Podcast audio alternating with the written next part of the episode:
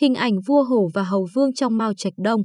Nguồn Roderick McFarka, New York Times, ngày 23 tháng 10 năm 2017. Biên dịch Nguyễn Thị Kim Phụng. Bản quyền thuộc về dự án nghiên cứu quốc tế. Trong thời khắc cuối đời, khi đang hấp hối vì căn bệnh sơ cứng teo cơ, Mao Trạch Đông tuyên bố hai thành tựu của mình là đưa cách mạng cộng sản đi đến chiến thắng và phát động cách mạng văn hóa. Bằng cách nhấn mạnh những giai đoạn này, ông cũng nhấn mạnh mâu thuẫn suốt đời trong thái độ của ông đối với cách mạng và quyền lực nhà nước.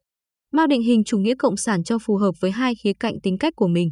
Nói như người Trung Quốc, ông vừa là một vị vua hổ, vừa là một hầu vương. Đối với người Trung Quốc, hổ là vua của rừng rậm. Còn trong thế giới loài người, hổ là cách gọi một quan chức cao cấp. Cơ quan chủ trì cuộc chiến chống tham nhũng của Chủ tịch Tập Cận Bình ngày nay vẫn thích thông báo mỗi khi họ đả được một con hổ. Bằng cách lãnh đạo Đảng Cộng sản Trung Quốc đi đến chiến thắng vào năm 1949, Mao đã trở thành con hổ mạnh nhất. Trong khi đó, Hầu Vương là hình ảnh tưởng tượng về một siêu nhân, một con vật biết đi mây về gió và ưa dùng chiếc gậy thần của mình vào những mục đích mang tính hủy diệt. Nó rất khôn ngoan.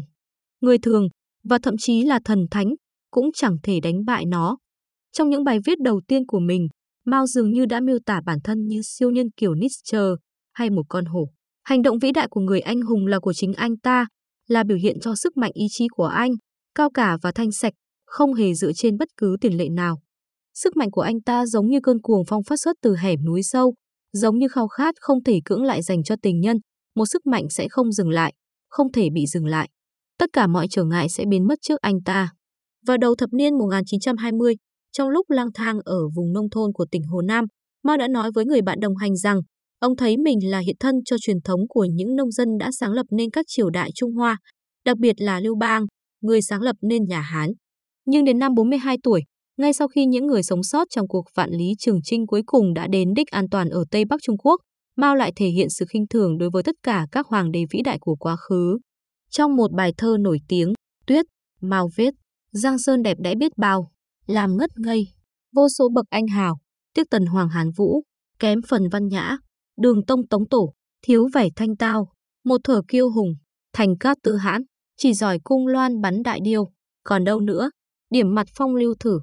Dù ước mơ vinh quang thở đầu của Mao có tự phụ đến mấy, thì vai trò lãnh đạo tối cao của ông cũng hoàn toàn không được định trước. Trước khi công khai theo chủ nghĩa Marx ở tuổi 27, Mao là một người theo chủ nghĩa dân tộc mộc mạc ở vùng tỉnh lẻ.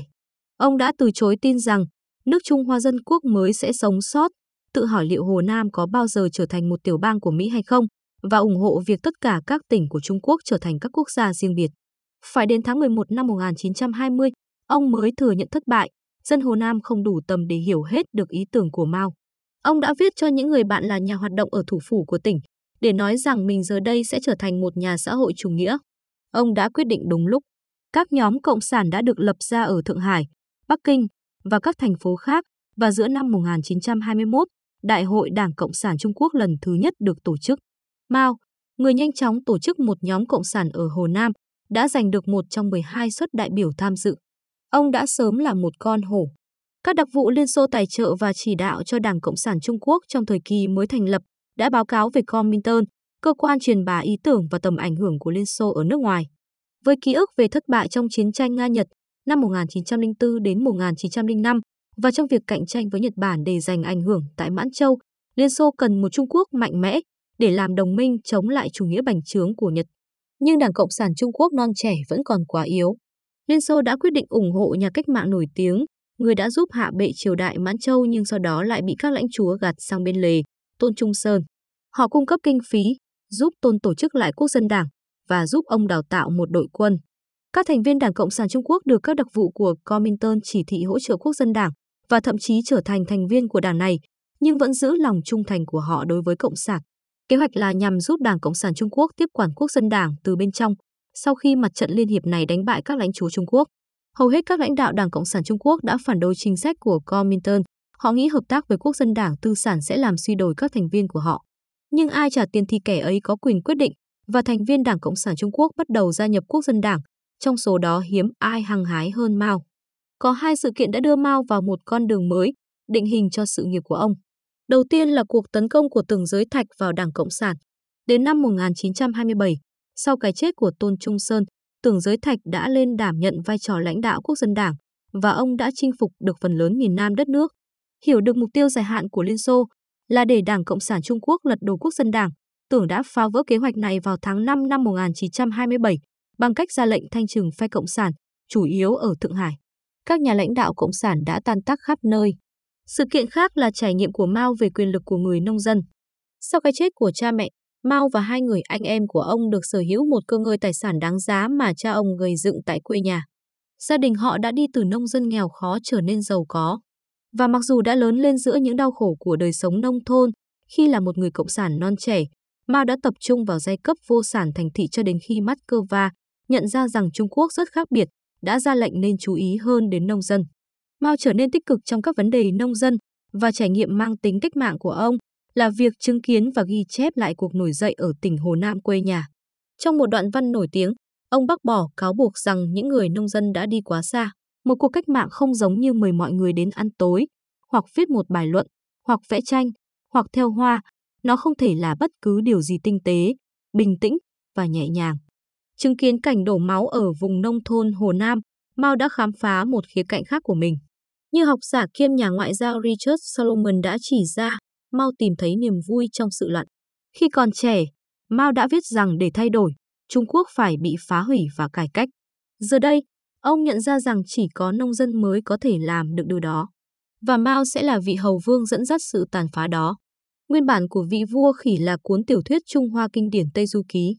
Được cho là viết về nhà sư người Trung Quốc nổi tiếng, Huyền Trang, người đã thực hiện chuyến đi đầy khó khăn vượt dãy Himalaya để tìm kiếm chân kinh của Phật giáo ở Ấn Độ.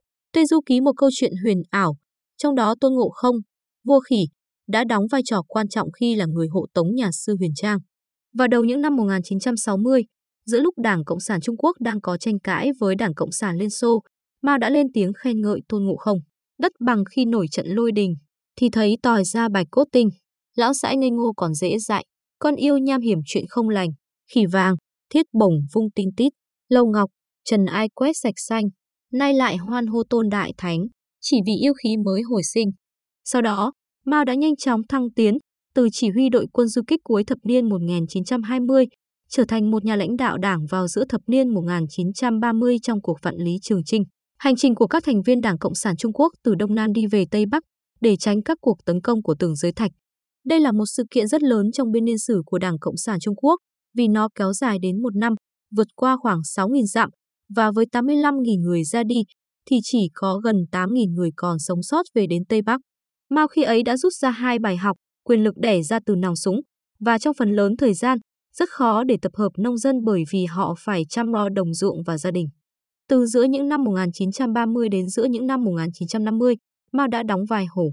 Ông là người lãnh đạo một đảng và một đội quân ngày càng mạnh mẽ và hiệu quả, sống sót qua cuộc chiến chống lại người Nhật và sau đó đánh bại cả tường giới thạch và quốc dân đảng trong nội chiến cuối những năm 1940.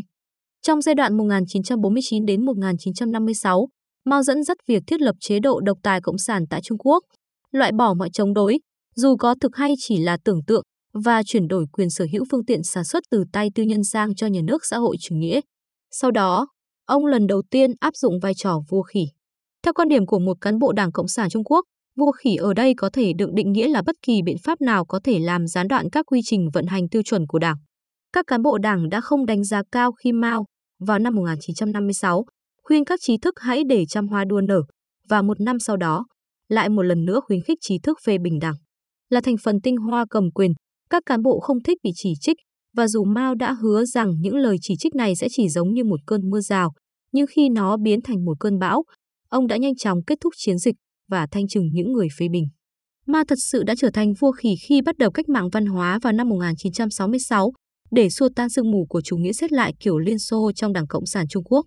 Giờ đây, chính giới trẻ Trung Quốc, chứ không phải những người nông dân, đã trở thành những kẻ phá hoại của Mao khi các cơ quan đảng và chính phủ lớn bị phá hủy và các quan chức bị làm nhục và thanh trừng. Đối với Mao, cách mạng văn hóa đã kết thúc vào năm 1969 với việc bổ nhiệm một ban lãnh đạo mới và hy vọng có tính cách mạng hơn. Nhưng mặc dù ông đã đánh sập hệ thống quan liêu lâu đời của Trung Quốc bằng một đòn chí mạng, ông biết rằng nó vẫn có thể trỗi dậy từ cho tàn. Ông luôn nhấn mạnh rằng Trung Quốc sẽ thường xuyên phải trải qua những cuộc cách mạng văn hóa như vậy. Nhưng khi người kế nhiệm mà Mao lựa chọn, Hoa Quốc Phong, lặp lại khẩu hiệu đó, ông đã bị lật đổ. Đặng Tiểu Bình và những đồng chí sống sót của ông không muốn có thêm bất kỳ một vua khỉ nào khác đưa Đảng Cộng sản và đất nước rơi vào cảnh hỗn loạn một lần nữa. Thế nhưng ngày nay, lãnh đạo đương nhiệm của Trung Quốc, Tập Cận Bình, với chiến dịch chống tham nhũng không ngừng nhằm làm cho các quan chức trung thành hơn, lại đang phát động một cuộc cách mạng văn hóa khác, chống lại bộ máy quan liêu, dù lần này do Trung ương kiểm soát chứ không phải xuất phát từ đường phố. Đây là hành động của một vị vua khỉ.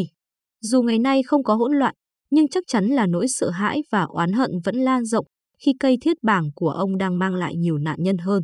Đại hội Đảng Cộng sản lần thứ 19 đã xác nhận Tập là con hổ đầu đàn, là nhà cai trị quyền lực nhất kể từ thời Mao. Nhưng Tập sẽ phải đảm bảo khía cạnh vua khỉ của ông không được quá lớn. Là nhà sáng lập cách mạng, Mao không bao giờ có thể bị lật đổ. Nhưng là một người kế nhiệm cách mạng, Tập có thể